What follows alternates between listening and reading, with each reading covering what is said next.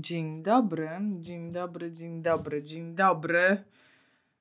No, już dawno chyba nie byłam sama, już nawet nie pamiętam, kiedy ja byłam z wami sama, już jakiś czas temu, więc e, jestem podekscytowana. E, bardzo fajnie, że jesteście. O, jak fajnie, że widzę Marcela. Dziękuję, że dołączyłeś, super.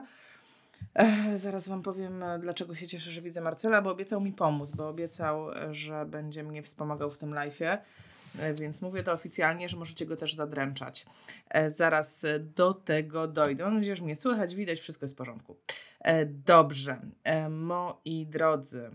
Live będzie wyglądał tak. Najpierw kwestie organizacyjne, troszkę tam powiem, co tam, jak tam, co się dzieje, co piszczy w trawie.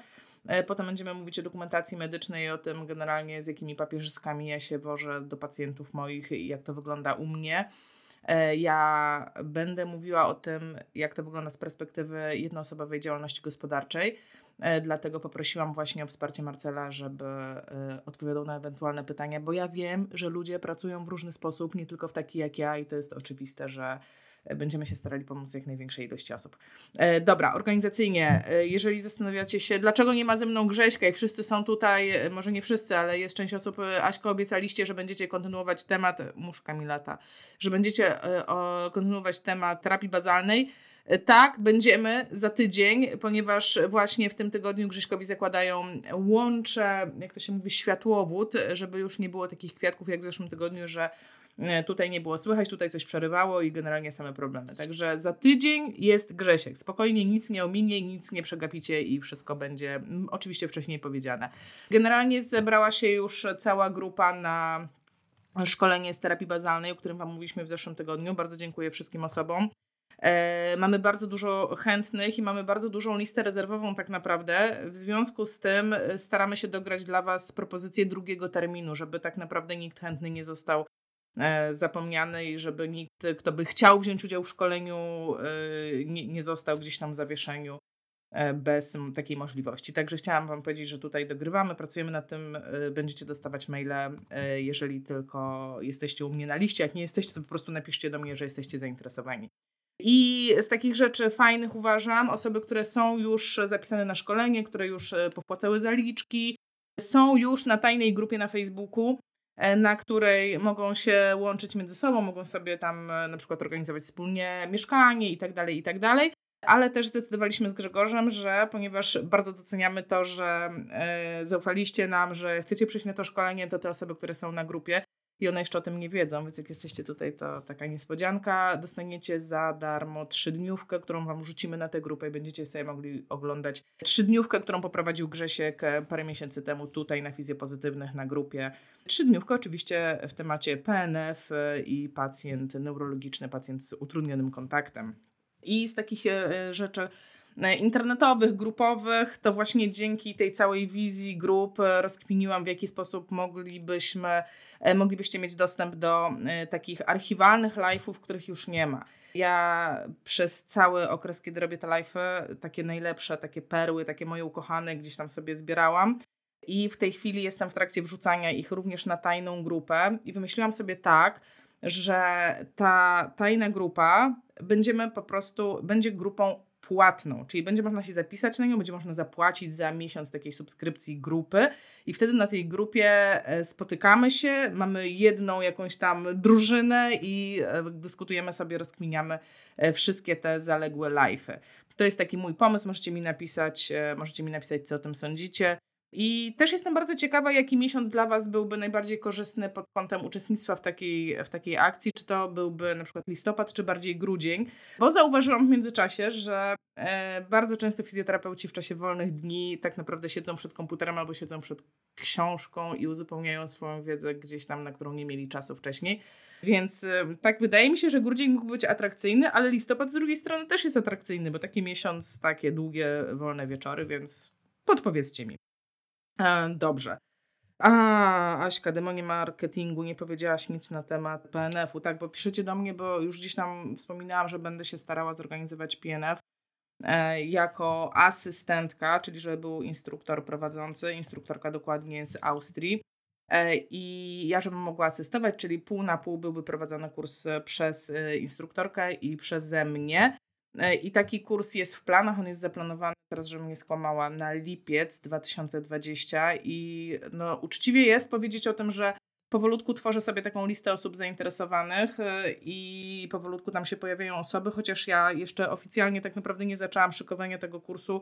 Y, pracuję nad tym. Pierwsza w kolejności w moim tutaj jakimś skolejkowaniu jest terapia bazalna i chcę, żeby to było pierwsze. Zamknęło się, domknęło się, żeby wszyscy byli zadowoleni, a potem pracujemy nad PNF-em. To tyle z takich rzeczy no, z takich rzeczy organizacyjnych jedziemy z konkretami, dokumentacja medyczna. Tak jak powiedziałam, jest na grupie, w tej chwili mm, wiem, że obserwuję Marcel Stasierski. Marcel jest ekspertem, jeśli chodzi o dokumentację medyczną.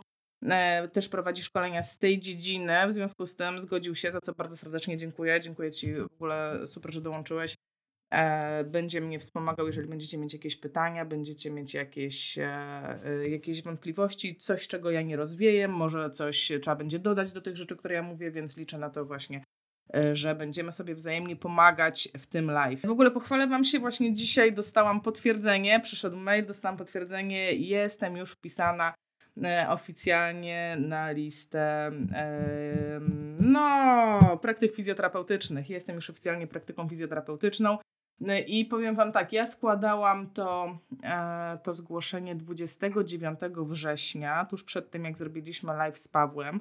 Notabene, jeżeli nie złożyliście jeszcze tego podania o wpis do rejestru praktyk, to y, jak tutaj się zeskroluje na fejsie niżej, albo zajrzycie na YouTube, albo na podcast, to ja naprawdę powrzucałam wszędzie, gdzie tylko mogłam materiały, y, które zrobiliśmy z Pawłem, ten live, który zrobiliśmy wspólnie na temat praktyk fizjoterapeutycznych. To był bardzo długi, bardzo merytoryczny, pełen treści live, więc jeżeli jeszcze tego nie zrobiliście, to może być on dla Was taką znaczną pomocą, bo tam po prostu wyjaśniamy tak krok po kroku, łopatologicznie, jak to zrobić, także zachęcam i słuchajcie, no po prostu no musicie to robić, no to w ogóle nie ma opcji, żeby, żeby tego nie robić. Po prostu musicie, musicie, musicie, musicie. I tak samo jak musicie, i ja też muszę, i no, takie życie, i też to zrobiłam. I tak samo mm, jesteśmy zobligowani do prowadzenia dokumentacji medycznej. I stąd się wziął ten live, który dzisiaj prowadzę. E, ja już od dawna mówiłam o tym temacie, może troszeczkę więcej na Instagramie. Wiem, że wiele osób czekało na te materiały, jak tą dokumentację prowadzić, jak tą dokumentację prowadzić. Ja wiem, że ona sprawia dużo problemów. I wiem, że też jest takich dużo żali, a czemu my to musimy, a po co, a po co i dlaczego.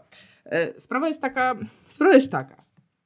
Dostaliśmy uprawnienia zawodu medycznego, czyli stoimy w jednym rzędzie z pielęgniarkami i z lekarzami. To jest niezwykle tak naprawdę uprzywilejowana pozycja, która z jednej strony daje nam dużo kompetencji, podwyższa nasze możliwości zawodowe. Być może jeszcze nie czuć tego do końca, ale no, trzeba pamiętać, że jesteśmy dosyć młodym zawodem, więc na wszystko przyjdzie czas.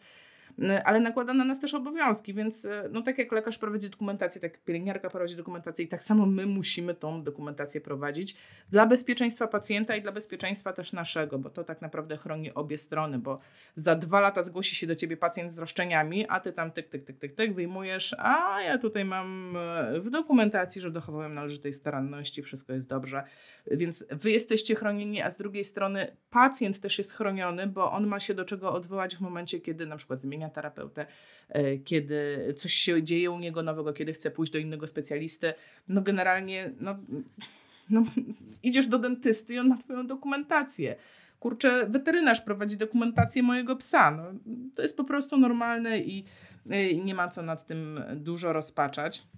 I powiem Wam, ja ostatnio byłam w szkole mojego syna z taką z taką pogadanką na temat aktywności fizycznej, na temat zdrowego stylu życia. I tak sobie wymyśliłam to, że wbiłam po prostu tych ośmiolatków e, do klasy i powiedziałam, pierwsze co im powiedziałam, wiecie co, ja mam taki zawód, że jestem zawodem medycznym, w związku z tym nie wolno mi kłamać. Więc wszystko, co Wam powiem, będzie prawdą, bo mnie jako fizjoterapeucie nie wolno skłamać. I słuchajcie, oni się tak przyjęli, że potem y, w takich już prywatnych relacjach pytali się mnie, ale naprawdę, ale tak, ale tak w życiu też Pani nie może kłamać, bo to taka straszna lipa, nie może Pani pranków robić. No w życiu mogę robić pranki, ale zawodowo nie wolno mi kłamać. Y, jestem zobowiązana do y, podawania rzetelnych informacji zgodnych z aktualną wiedzą naukową. E, I no to jest konsekwencja tego, że jestem zawodem medycznym i nie twierdzę, że innym zawodom wolno kłamać. E, mówię tak, mamy wybór, każdy ma wybór. Możemy e, świadczyć usługi fizjoterapeutyczne, wtedy musimy się trzymać tych ram, które na nas nakłada gdzieś tam ustawa, a możemy świadczyć usługi, które nie są usługami fizjoterapeutycznymi i robić, nie wiem, altmed, czy co tam komu w duszy gra, nie wiem, stukać kamieniami nad pacjentem. No, jest to kwestia wyboru, tak? Każdy ten wybór ma i jeżeli Twoim wyborem jest pozostawać jako fizjoterapeuta, e, no to po prostu no, pewne rzeczy trzeba robić. I ja nie mówię, że ja kocham tą dokumentację, że ja to uwielbiam, e, z tym, że Znowu, jeżeli mam coś do zrobienia i nie kocham tej rzeczy, którą będę robić, a definitywnie tak jest z dokumentacją, no to znowu mam dwa wyjścia. Pierwsze wyjście jest takie, że mogę siąść i rozpaczać i ja pierdzielę jak beznadziejnie w ogóle kto to na mnie nałożył, ale po co mi to wszystko? Jezus, było tak dobrze, w ogóle fantastycznie, 20 lat żeśmy siedzieli i po prostu te podwieszki były robione i wszystko było ok, nikomu nie przeszkadzało, a teraz nagle muszę prowadzić dokumentację. Tylko, że to podejście kosztuje mnie strasznie dużo energii. Strasznie dużo energii i nakręca mnie negatywnie. A ja nie chcę być negatywnie nakręcona i nie chcę tracić dużo energii, bo chcę robić fajne rzeczy w życiu i mieć energię na te fajne życie. Rzeczy, a nie narzekanie nad tym, jak mi jest źle. W związku z tym, na przykład, mój wybór jest taki, żeby e, jednak e, przekierować tą energię na to, na pytanie, to co ja mogę zrobić, żeby tą dokumentację zrobić szybko, sprawnie, mieć to z bani, mieć to zautomatyzowane, mieć to mieć to poukładane i po prostu się tym nie przejmować, a tą energię, co mi zostaje, przeznaczyć na jakieś fajne rzeczy, na przykład robienia e, live'ów dla fizjoterapeutów, którzy może jeszcze nie zrobili sobie takiej dokumentacji, a mogliby. Więc tak jeszcze, żeby, żeby domknąć temat, żeby domknąć temat zawodu medycznego. Bo co to oznacza? Bo to, to jest takie, takie, takie słowo, zawód medyczny, pff, co to w ogóle zmienia? I teraz wyobraźcie sobie, zmieńmy sobie perspektywę na chwilę, na kilkanaście czy kilkadziesiąt lat do przodu. I teraz taką wizję Wam przedstawię. I ja wiem, że ona jest kosmiczna, i ja wiem, że ona może być totalnie odjechana i może być prawdziwa, może nie być. To jest bez znaczenia. Ale popatrzcie, taka wizja. Rok tam, nie wiem, 2035. Siedzi fizjoterapeuta w gabinecie jest samodzielnym specjalistą pierwszego kontaktu. Może sam kontraktować z NFZ. Przychodzi do niego pacjent i dostaje w ramach kompetencji tego fizjoterapeuty pakiet usług łącznie z przepisaniem leków, ze skierowaniem na rezonans, na rentgen, USG, co potrzeba. Łącznie ze skierowaniem do specjalisty, jeżeli takie jest potrzebne, i łącznie z zabiegami inwazyjnymi, jeżeli takie są potrzebne po prostu totalnie niezależny, odrębny zawód. Nie jest to lekarz, to jest fizjoterapeuta o poszerzonych kompetencjach. Ja wiem, że ta wizja jest taka po prostu totalnie kosmiczna, ale tak naprawdę zobaczcie, że każda rewolucja, wszystkie przemiany, wszystko, co się dzieje na świecie, zaczyna się od jakiegoś pierwszego kroku. E, I to Gandhi chyba powiedział, że jeżeli wydaje ci się, że jesteś za mały, żeby coś zmienić, to zastanów się, e, czy jesteś w stanie spać, kiedy lata przy tobie komar. I my właśnie w tej chwili jesteśmy takim komarem. Właśnie zaczęliśmy brzęczeć jakiemuś dużemu tworowi nad uchem, e, czyli systemowi opieki zdrowotnej, i właśnie zaczynamy się wbijać w ten system. I to trzeba robić właśnie tak systemowo, powoli, e, na spokojnie. To my teraz zrobimy dokumentację, to my teraz e, pokażemy, że potrafimy diagnozować. Niech to się nazywa diagnoza funkcjonalna, ale my teraz będziemy to robić daliście nam tyle, to my tyle pokażemy i zrobimy to tak, że po prostu wszystkim za przeproszeniem gacie spadną. Ja na przykład mam takie podejście. E, bo to znowu jest kwestia wyboru. Ja mogę mieć wizję, że wszystko będzie beznadziejnie, nic się nie zmieni i tylko, nie wiem, e, tylko będzie gorzej. Tylko po co mieć taką wizję? Jak mieć jakąś wizję, no to taką, która będzie mnie uskrzydlać, a nie taką, która będzie mnie ciągnąć do przodu. W związku z tym y, ja podchodzę dosyć entuzjastycznie do wszystkich rzeczy, które trzeba zrobić i tak samo podeszłam entuzjastycznie do dokumentacji medycznej i muszę Wam powiedzieć, że po prostu rozbiłam się totalnie, ponieważ w pierwszym momencie było to dla mnie kompletnie nie do przejścia. Ja poświęciłam y, po prostu hektogodziny na to, żeby zorientować się w ogóle, ale jak to działa, ale co to jest to RODO, ale w ogóle o co chodzi. I najlepsza opcja jest taka, jeśli można uczyć się na błędach, to najlepiej uczyć się na cudzych błędach. Albo najlepiej uczyć się na tym, co już ktoś to zrobił, więc właśnie dlatego ja postaram się dać Wam dzisiaj w miarę gotowe rozwiązania na to, jak sobie poradzić z tym, z tym wszystkim, co jest do zrobienia. Generalnie pierwszą rzecz, którą trzeba wiedzieć, to to, że praktycznie wszystkie druki no oprócz dwóch, ale to Wam powiem, jak je zrobić. Ale praktycznie wszystko, co jest konieczne, jest dostępne do pobrania na stronie e, kifowskiej. I teraz uwaga, sprzedaję informację tajną przez poufną.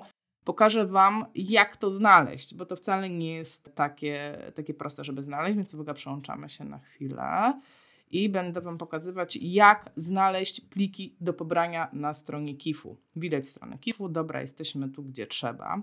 I teraz odpalacie sobie stronę kifinfo.pl. I teraz interesuje Was załatw sprawę.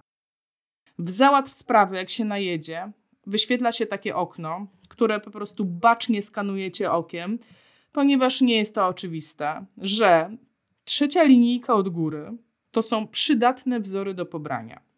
Wchodzimy w przydatne wzory do pobrania. Jak przydatne wzory się otworzą, to tutaj jest dużo różnych e, ciekawych rzeczy. To, co nas interesuje w tej chwili, to będą wzór klauzuli obowiązku informacyjnego i takie wzory są dwa. Ja Wam oba pokażę. Oba były pobrane dzisiaj ze strony kifowskiej. I to, co Was jeszcze interesuje w kontekście tego, o czym ja teraz mówię, pewnie wszystko Was interesuje. Ja na przykład korzystałam też z wzoru pieczątki, no ale to, ten, to no, mało znaczące w tej chwili. I to, co Was drugie interesuje, to wzór zgody pacjenta na świadczenia zdrowotne. I teraz, uwaga, tajne przez poufne, po prostu sprzedaje tajne informacje KIF. To, co tutaj jest pod nazwą uchwała numer 292, bla, bla, bla, bla, bla, to tak naprawdę jest, generalnie jest z uchwały stworzony gotowy wzór do pobrania już takiej zgody. A to, co jest obok, wzór wypełnienia zgody, to jest odrębny dokument, który wyjaśnia Wam, jak tą zgodę wypełnić, i ja również Wam to za chwilę pokażę. Także to, co macie do zapamiętania, kifinfo.pl, załatw sprawę, przydatne wzory do pobrania, a w przydatnych wzorach do pobrania wzór zgody pacjenta i wzór klauzuli obowiązku informacyjnego, czyli to takie popularne RODO. E, I teraz, y, co Was interesuje? Tak na wstępie, co musicie mieć? Musicie mieć to RODO. Ja Wam zaraz pokażę, jak to wygląda. I musicie mieć wstępnie właśnie zgodę na świadczenia medyczne. Zacznijmy od RODO i znowu się przełączę, znowu Wam pokażę o co chodzi z tymi, z tymi formularzami RODO. Jedno RODO i mamy drugie RODO, bo powiedziałam Wam, że macie dwa pliki do pobrania RODO. I teraz od Was zależy, który wybierzecie.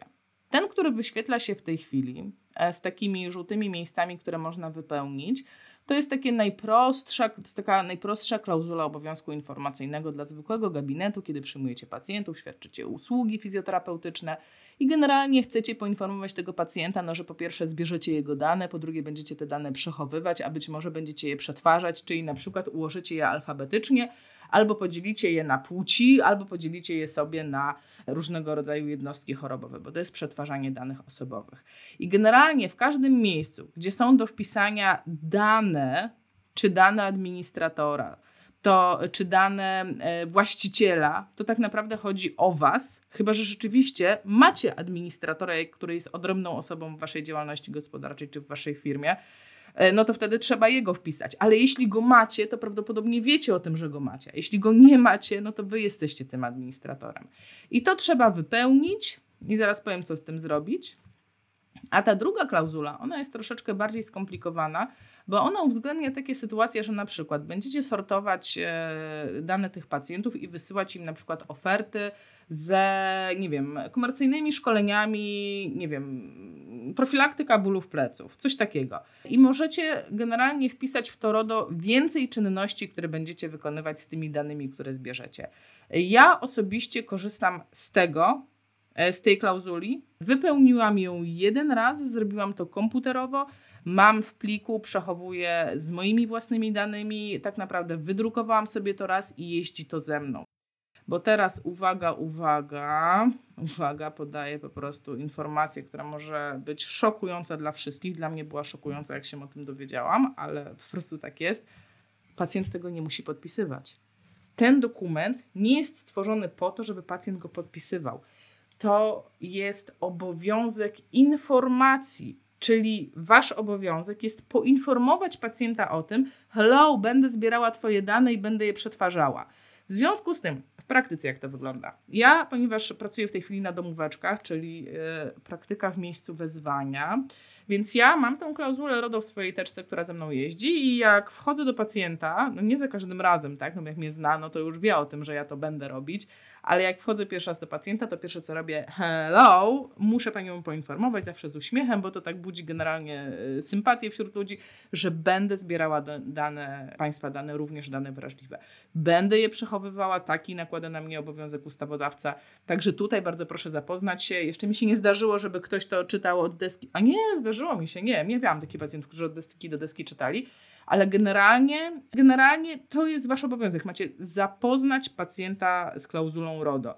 Jeżeli prowadzicie gabinet, to możecie tą klauzulę powiesić w widocznym miejscu na ścianie i to jest ok. To nie jest papier, który trzeba dać pacjentowi, który on musi podpisać i wy musicie to zbierać. To to jest jedna taka szokująca rzecz, ale tak naprawdę dużo ułatwia, bo ta klauzula w jednej kopii po prostu jeździ ze mną i pokazuję ją pacjentom i tłumaczę i zajmuje mi to, nie wiem, jakieś 30 sekund tylko przy pierwszej wizycie.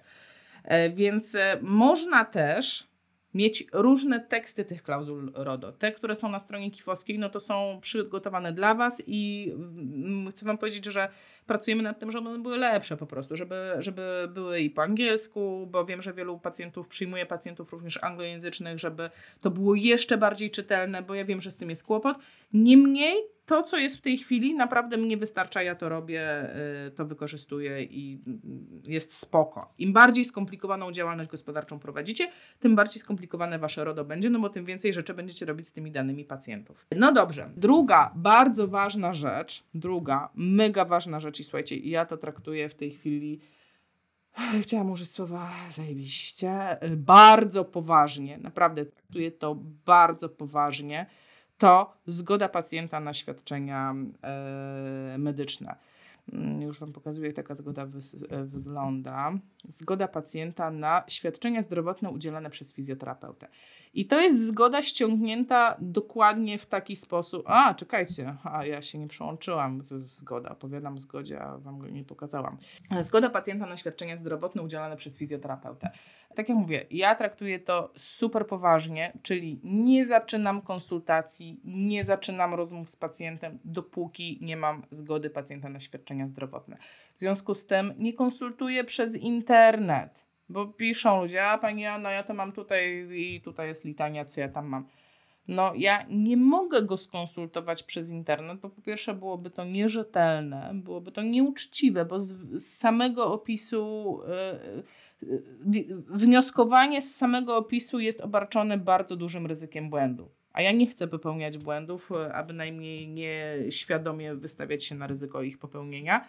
Więc e, zanim zacznę w ogóle rozmowę z pacjentem, to musi podpisać zgodę pacjenta na świadczenia zdrowotne.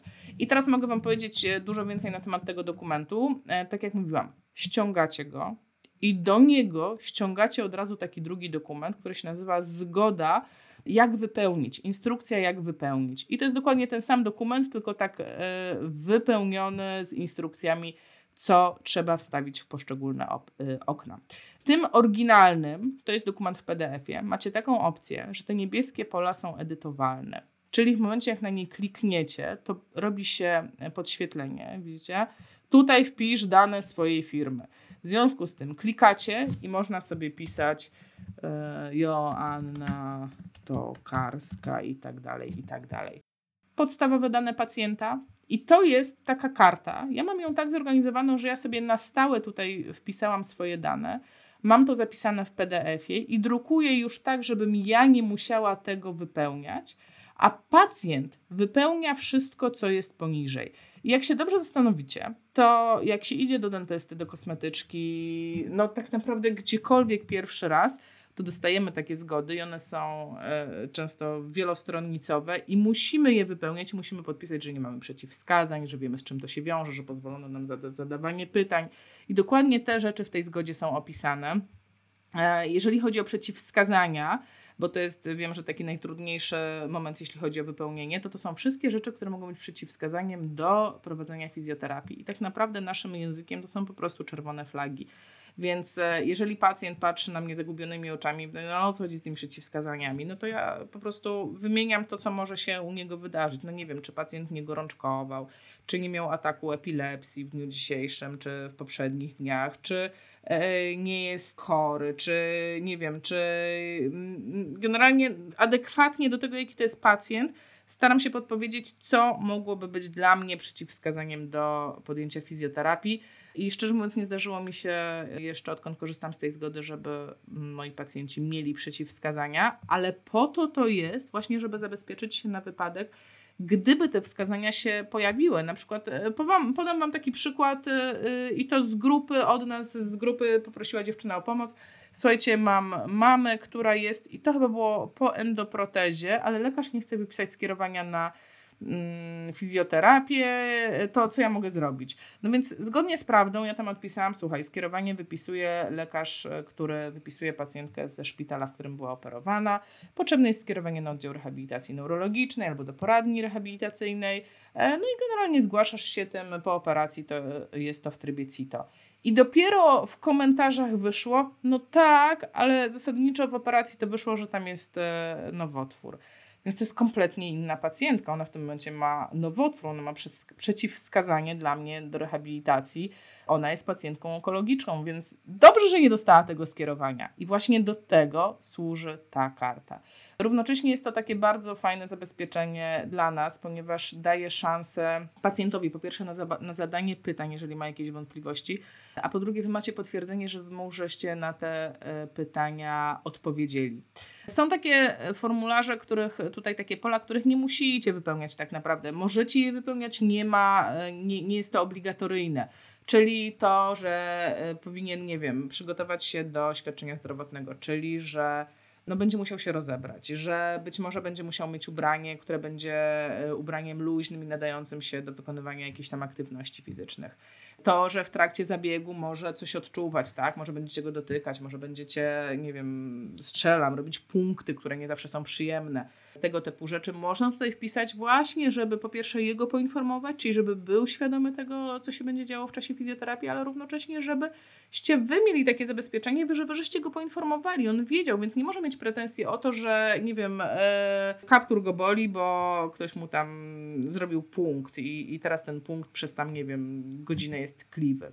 I to jest też miejsce właśnie na wpisanie takich ewentualnych rzeczy, które mogą się tak jakby przedłużyć po terapii. Tak jak powiedziałam i powtórzę jeszcze, jeszcze raz, ja, jeżeli pacjent nie podpisze mi tej zgody, ja w ogóle nie podejmuję rehabilitacji e, nie podejmuję procesu fizjoterapii, nie, nie diagnozuję, nie, nie, nie, nie prowadzę wywiadu. No, no nie, bo on się nie zgodził na to. On musi się zgodzić, żebym ja zaczęła, żebym ja zaczęła go leczyć. I mówię z premedytacją używam słowa leczyć, bo chcę, żebyście, żebyśmy wszyscy się przyzwyczaili do, przyzwyczajali do tego, że my leczymy pacjentów. My, jeżeli mam pacjenta po udarze i lekarz podał mu leki i on się poprawia, no to on go leczy.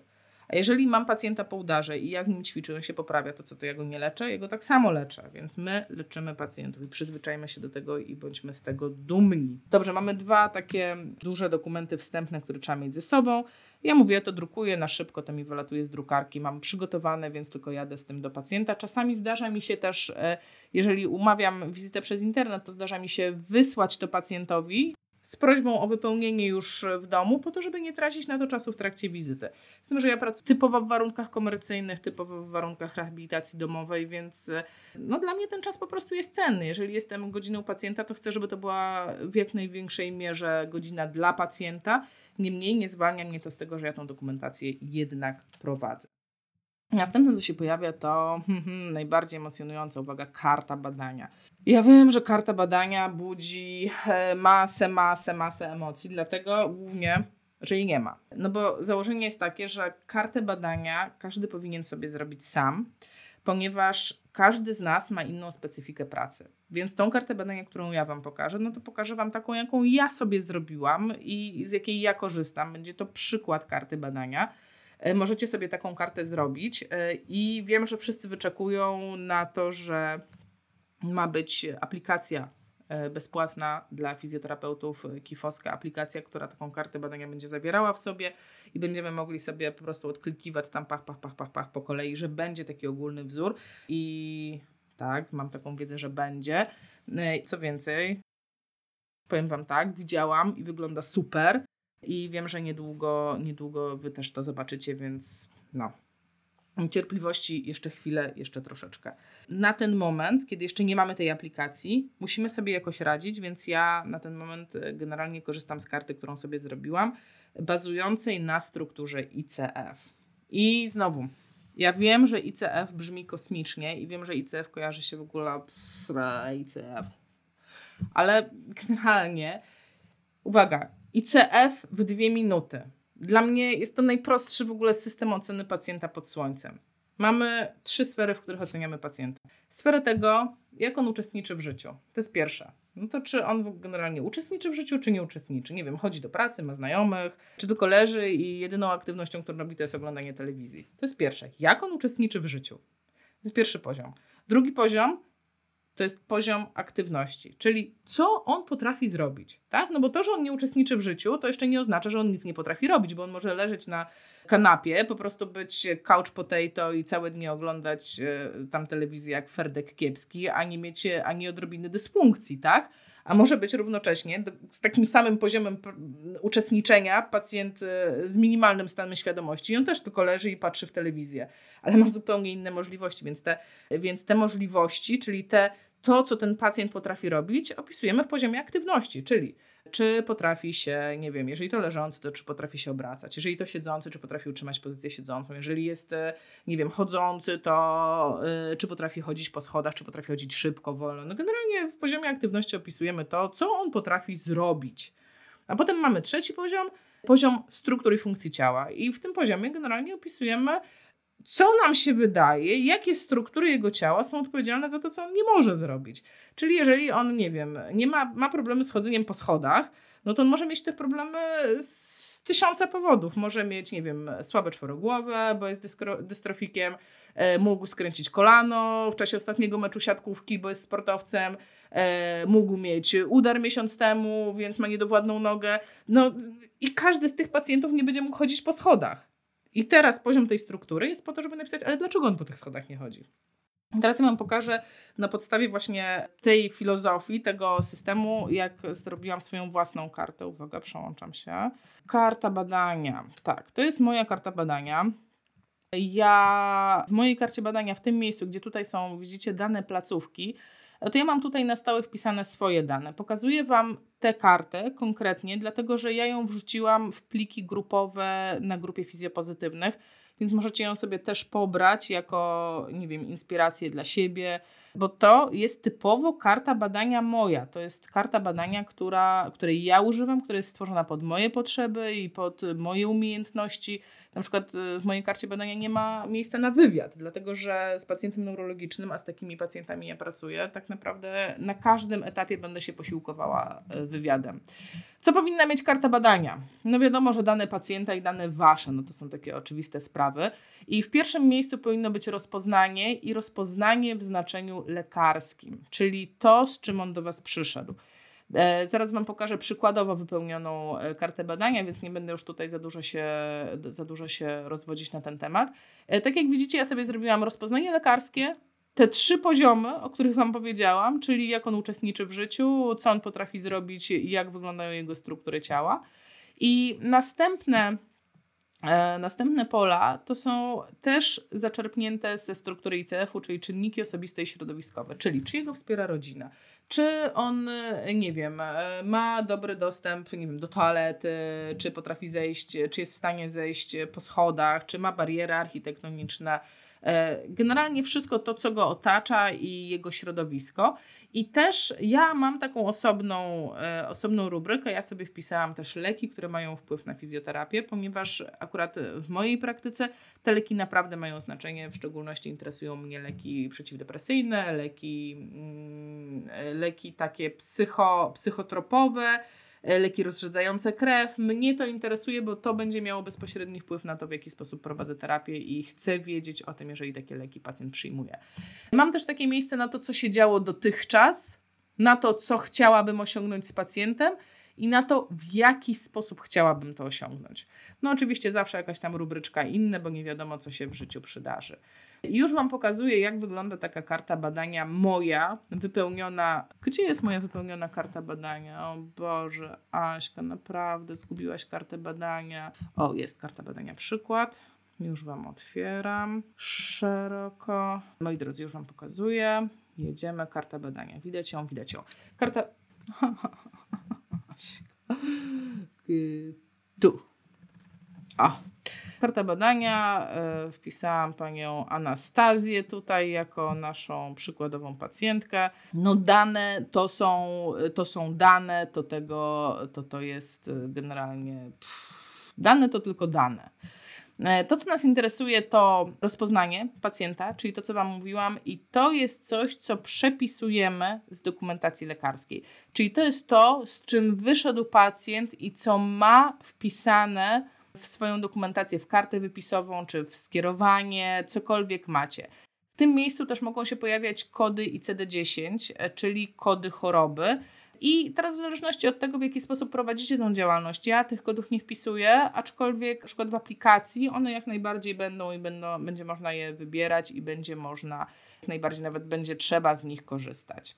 I teraz jak praktyce wypełnić kartę badania? Uczestniczenie.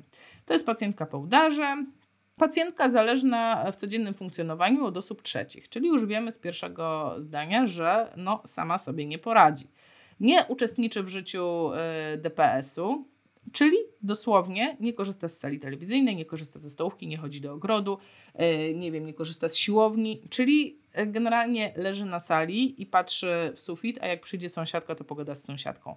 To jest poziom uczestniczenia. I to wszystko dzieje się ze względu na to, że sama się nie porusza. Więc teraz ubieramy to, jak ona żyje, w aktywności, które potrafi zrobić y, no, na tym poziomie, na którym się znajduje. Więc u mnie to jest pacjentka leżąca, która samodzielnie potrafi zmieniać pozycję w obrębie łóżka, ale tylko w ograniczonym zakresie. I tutaj opisuję dokładnie, co to jest za zakres, czyli potrafi podciągnąć się przy pomocy trójkąta oraz nieznacznie obracać w kierunku niedowładnego boku. Posadzona biernie nie potrafi utrzymać pozycji siedzącej. Poinstruowana pomaga przy transferach. Y, unosi biodra, przytrzymuje głowę, przytrzymuje niedowładną rękę i poinstruowana potrafi wykorzystać niedowładną kończynę dolną. Trudności z pisaniem ze względu na ro y, brak ruchów precyzyjnych prawej ręki. I to są wszystko aktywności. Tam nie ma ani słowa o tym, co jest przyczyną tego, ponieważ to nie jest miejsce na opisywanie przyczyn, to jest miejsce na opisanie po prostu, co ten pacjent potrafi robić. Ale dalej mamy poziom struktur i funkcji ciała, gdzie mamy y, już taki opis, bardzo konkretny pacjenta, bo tutaj już skupiamy się na tym, czego, tak, e, czego nas tak naprawdę uczono na studiach, czyli na ocenie konkretnie pacjenta. Oglądamy go, jak on wygląda, w jakiej on pozycji leży, czy on jest w jakiejś pozycji przymusowej, e, czy on ma jakieś ruchy stowarzyszone, czy jakieś ruchy mimowolne, czy on, czy jego na przykład tkanki, czy jego skóra jest czysta, czy możemy jakieś odleżyny, możemy jakieś rany, możemy jakieś znamiona, możemy jakieś rzeczy, które nam się wydają istotne w procesie terapii, czy generalnie jeśli chodzi o zdrowie tego pacjenta. E, I ja tutaj sobie wpisałam, że pacjentka leży asymetrycznie, e, bardziej obciąża prawy bok, e, kończyna po prawej stronie jest niedowładna, bardziej niedowładna jest kończyna górna niż dolna, ruchy ograniczone. Opisuje ułożenie, w jakim znajduje się kończyna górna, opisuje, jaką ruchomość ma ta pacjentka, gdyby to był pacjent ortopedyczny, opisałabym siłę. U neurologicznego nie zaznaczam siłę, ponieważ jest ona nieadekwatna do zbadania. Ja e, raczej badam napięcie u takiego pacjenta niż siłę.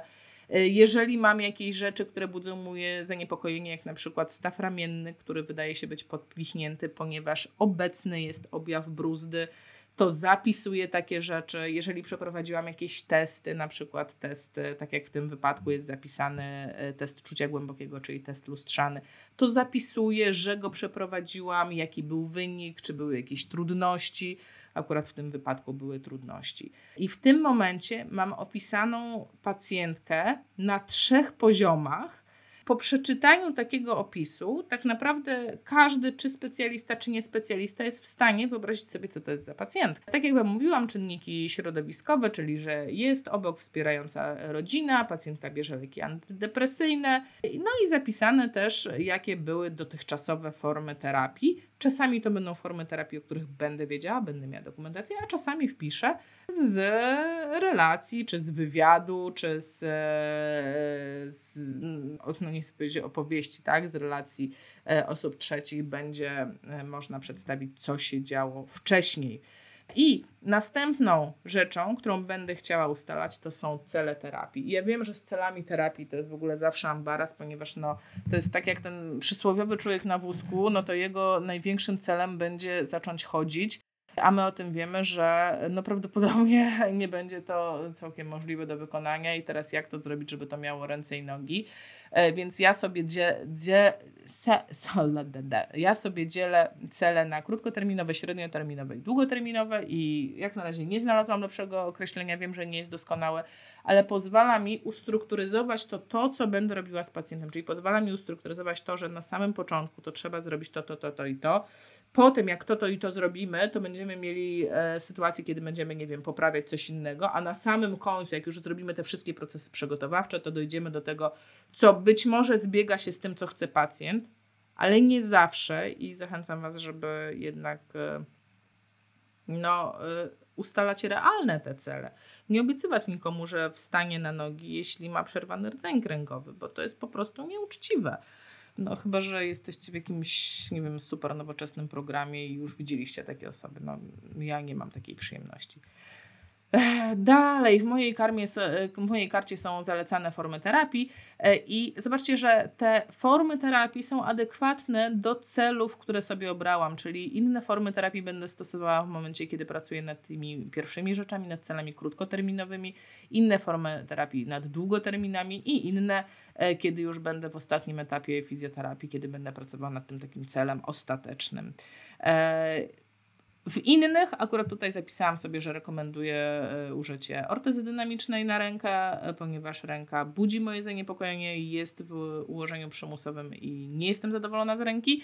No I ewentualnie wypróbowanie innych pomocy ortopedycznych. Ja to wszystko zapisuję i nie mam z tym, e, nie mam z tym problemu. Podpis terapeuty, pieczątka, to wiadomo, że wszystko to na końcu musi być. No i gdzie? Zginęło mi teraz pięknie, zginęła mi a, jestem. E, I to wszystko, e, tak wygląda moja karta badania, tak e, ja to prowadzę, w ten sposób to wypełniam i generalnie mm, tak naprawdę każdego pacjenta możecie wrzucić w ten system, bo każdy pacjent funkcjonuje w jakiejś sytuacji, w jakimś życiu i albo jego problem zmienił mu to funkcjonowanie, albo nie. Każdy pacjent potrafi lub nie wykonywać jakiejś aktywności i każdy pacjent ma prawdopodobnie jakiś problem strukturalny który można opisać. I to, I to jest e, cały ICF. Nie wiem, ile mi to zajęło, ale przypuszczam, że nie na zbyt długo. Dobrze, jeszcze zostało nam jeden dokument, który, mm, którego już Wam nie będę pokazywać e, na ekranie, po prostu pokażę Wam, wam go w rzeczywistości. To jest karta zbiegów fizjoterapeutycznych ponieważ w momencie, kiedy już podejmujemy taką fizjoterapię z pacjentem, no to trzeba w jakiś sposób dokumentować to, co my żeśmy robili z nim, tak? Czyli jeżeli przychodzę do niego codziennie, no to no mam kilka wyjść, mogę wziąć zeszyt i codziennie pisać, co ja z nim robiłam, ale jak już Wam mówiłam, ja nie lubię tracić energii, bym chyba umarła, przysięgam, chyba bym umarła, jakbym codziennie miała siedzieć w zeszycie. Po prostu podziwiam pielęgniarki, jak one to robią, że siedzą i codziennie opisują, co się działo na dyżurze. E, pff no, no nie, znaczy no ja nie, tak, nie chcę, Marcel wypowiedz się, jak to powinno wyglądać. E, moja karta zabiegów fizjoterapeutycznych jest stworzona wedle takiej reguły. E, to jest zaczerpnięta karta, powiem Wam, na takich kartach pracowałam, e, pracowaliśmy wszyscy na mniej więcej podobnych kartach na takim systemie w CKR-ze i uważam, że to jest super system, ponieważ zakłada tak, że pracujemy w miesięcznym cyklu, w związku z tym mamy 31 dni na karcie, mamy procedury, które będziemy wykonywać. I tak naprawdę można sobie wybrać swoje ulubione procedury. Ja tam sobie wpisałam, co ja tu wpisałam, metody neurofizjologiczne, mobilizacja tkanek, pionizacja, czyny nabierne, ćwiczenia równoważne, masaż leczniczy, edukacja pacjenta. Tak naprawdę to są e, procedury ICD-9, e, które po prostu możecie sobie wyszukać, możecie wpisać to, co, e, to, co po prostu najczęściej lubicie i macie w tym momencie taką bazę procedur, Macie dni miesiąca, macie miesiąc, więc jedyne co wystarczy danego dnia zrobić, to podpisać te procedury, które żeście realizowali. I wod. Dokumentacja codzienna zrobiona. E, w dokumentacji tej elektronicznej będziecie mogli też opisać to, co tam się dzieje z pacjentem, czyli będzie można napisać na pierwszej wizycie, że tam e, przeprowadzono z pacjentem, tam nie wiem, masaż leczniczy, pionizację bierną, e, bla, bla, bla, bla, bla, bla, bla, e, odhaczyć procedury i to będzie się klonowało na następny dzień, będzie można to modyfikować albo zmieniać, więc generalnie tam system będzie robił dużo roboty za Was. Ja na razie prowadzę to w ten sposób. E, Marcel, e, możesz się wypowiedzieć, czy tak to może być, bo ja tego nie konsultowałam z nikim, także jesteście pierwszymi osobami, którym to pokazuję. Po prostu tak było to prowadzone w mojej poprzedniej pracy. Mm, no i tak ja to prowadzę. I tak naprawdę no to są całe cztery dokumenty, które musimy zabierać na wizytę do pacjenta, więc no nie jest to jakieś e, po prostu rocket science, spokojnie da się to zrobić. E, to, o czym jeszcze trzeba pamiętać, że jeżeli macie dużo pacjentów, e, znaczy dużo pacjentów, ile byście ich nie mieli, no to trzeba mieć jakąś taką, też szumnie to, szumnie to brzmi, ale no tak naprawdę no trzeba mieć listę tych pacjentów, trzeba mieć taką tak zwaną tą dokumentację zbiorczą, czyli mieć w jakimś miejscu spisane, nie wiem, imiona, nazwiska, numery telefonów, tak? To już jest wasza dokumentacja zbiorcza. Mm, przechowujecie to w tym miejscu, w którym zdeklarowaliście, zakładając działalność gospodarczą, bo tam jest takie pytanie, gdzie przechowujecie mm, swoją dokumentację medyczną. Tak samo to pytanie jest chyba w momencie, kiedy rejestrujemy praktyki fizjoterapeutyczne. Więc no, tak naprawdę jak raz nad tym przysiąść, zrobić sobie te wzory dokumentów, to mnie w tej chwili drukowanie tej dokumentacji zajmuje 30 sekund, zabieram to w trakcie pierwszej wizyty, wypełniam. Pierwsza wizyta zawsze jest taką wizytą nie terapeutyczną, tylko diagnostyczną.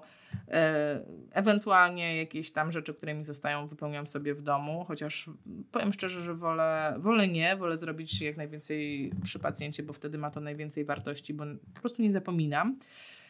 I tyle. No nie jest to turbo skomplikowane, więc mam nadzieję, że przekonałam Was, że po prostu weźcie, ściągnijcie te karty, zróbcie i tyle. E, już widzę, że Agata pyta, co z pacjentami z afazją, z ograniczoną świadomością, śpiączki, stany wegetatywne, albo pacjent, mm, albo opiekun bo wtedy taka osoba ma opiekuna prawnego, a jeśli chodzi o osoby z afazją, to tam są takie zasady, że tam musi być jakaś dodatkowa osoba, to nie można w pojedynkę tego robić. E, neurologopedzi się na tym znają, ponieważ oni prowadzą te wywiady i u osób z afazją musi być dodatkowa osoba do wywiadu, czyli musi być, e, musi być tak jakby e, dodatkowa osoba potwierdzająca, że, no, że ten wywiad się odbył, ewentualnie ktoś z rodziny, kto te, Wam poodpowiada na te pytania. Dobrze, przejrzę szybciutko. Ja tam widzę, że w komentarzach się działo. Mam nadzieję, że na większość jest odpowiadane. E, zrobimy tak. Patrzę, czy jakieś takie duże pytania, które można by, e, które można by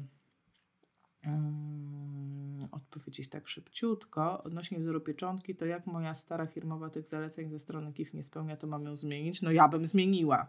Jeśli nie spełnia, to ja bym zmieniła. Ja sobie sama zrobiłam pieczątkę. Normalnie e, taką jak trzeba, dokładnie taką jak zaleca KIF. Nie będzie widać pewnie. Ona tak wygląda. Joanna Tokarska, numer wykonywania zawodu, fizjoterapeuta. Tak to wygląda. Mam własną pieczątkę. Jeśli nie ma na niej Twojego numeru prania tak, tak, tak, widzę, że już, no właśnie, odpowiadacie na pytania, co mnie super cieszy. Mm, Okej, okay, zróbmy tak. A, bo tam było pytanie o już wcześniej o to, w jaki sposób prowadzić dokumentację medyczną w szkole. No słuchajcie, dokładnie tak samo. I ja wiem, że, że ze szkołami jest problem i szerzej o tym mówimy na tym live'ie z Pawłem, który można sobie znaleźć, przypominam, y, i tutaj na Fizjopozytywnych, i na YouTubie, i na podcaście. Generalnie sprawa ze szkołami jest w trakcie wyjaśniania, bo to są sprawy tak naprawdę pomiędzy ministerstwami, ponieważ szkoły nie są podmiotami leczniczymi. W związku z tym nie mogą przechowywać waszej dokumentacji medycznej, tak naprawdę. E, więc jeżeli macie kontrakt ze szkołą, no to wy powinniście przechowywać tą dokumentację u siebie. E, nie wiem, jak wygląda sprawa w momencie, kiedy jesteście zatrudnieni na etacie w takiej szkole. Tylko pytanie, czy wy jesteście na etacie jako fizjoterapeuta, co tak naprawdę nie powinno mieć miejsca, czy na etacie nauczycielskim, bo wiem, że takie są praktyki, więc wiem, że ze szkołami jest to skomplikowane. Niemniej, e, niemniej wydaje mi się, Marcel, popraw mnie w komentarzach, jeśli się mylę, że że obowiązuje nas jako fizjoterapeutów prowadzenie dokumentacji medycznej dokładnie takie samo, niezależnie od tego, y, jakiego pacjenta my oceniamy. Dokładnie tak samo, taką samą dokumentację prowadzimy, kiedy oceniamy malutkiego dzidziusia, e, dokładnie taką samą e, prowadzimy, kiedy oceniamy pacjenta śpiączkowego. E, zresztą w zeszłym tygodniu Grysiek mówił, że ono śpiączkowym wypisuje trzy strony, więc mam nadzieję, że pociągniemy go za tydzień, co on tam pisze, na jakie rzeczy jeszcze zwraca uwagę. Okej, okay. tak, pacjent podpisuje zgodę, musi. E, dobrze, kochani, 52 minuty. Znowu dostanę burę w domu, że zajmuje, e, że długo, długo, długo, długo gadam. A potem trzeba to obrabiać. Przypuszczam, że Marcin zrobi podcast, bo już odgrażał się, mówię Marcin, ale będę dużo pokazywać, to już to nie będzie wiadomo. Więc mam nadzieję, że E, mam nadzieję, że mówiłam na tyle jasno, że podcast też dobrze wyjdzie. E, tymczasem, moi drodzy, do zobaczenia za tydzień. Za tydzień e, Grzesiek się deklaruje, że mówimy o stopie w neurologii, ponieważ ręka nam się zmieściła, a stopa nam się nie zmieściła. Do zobaczenia. Mua, trzymajcie się.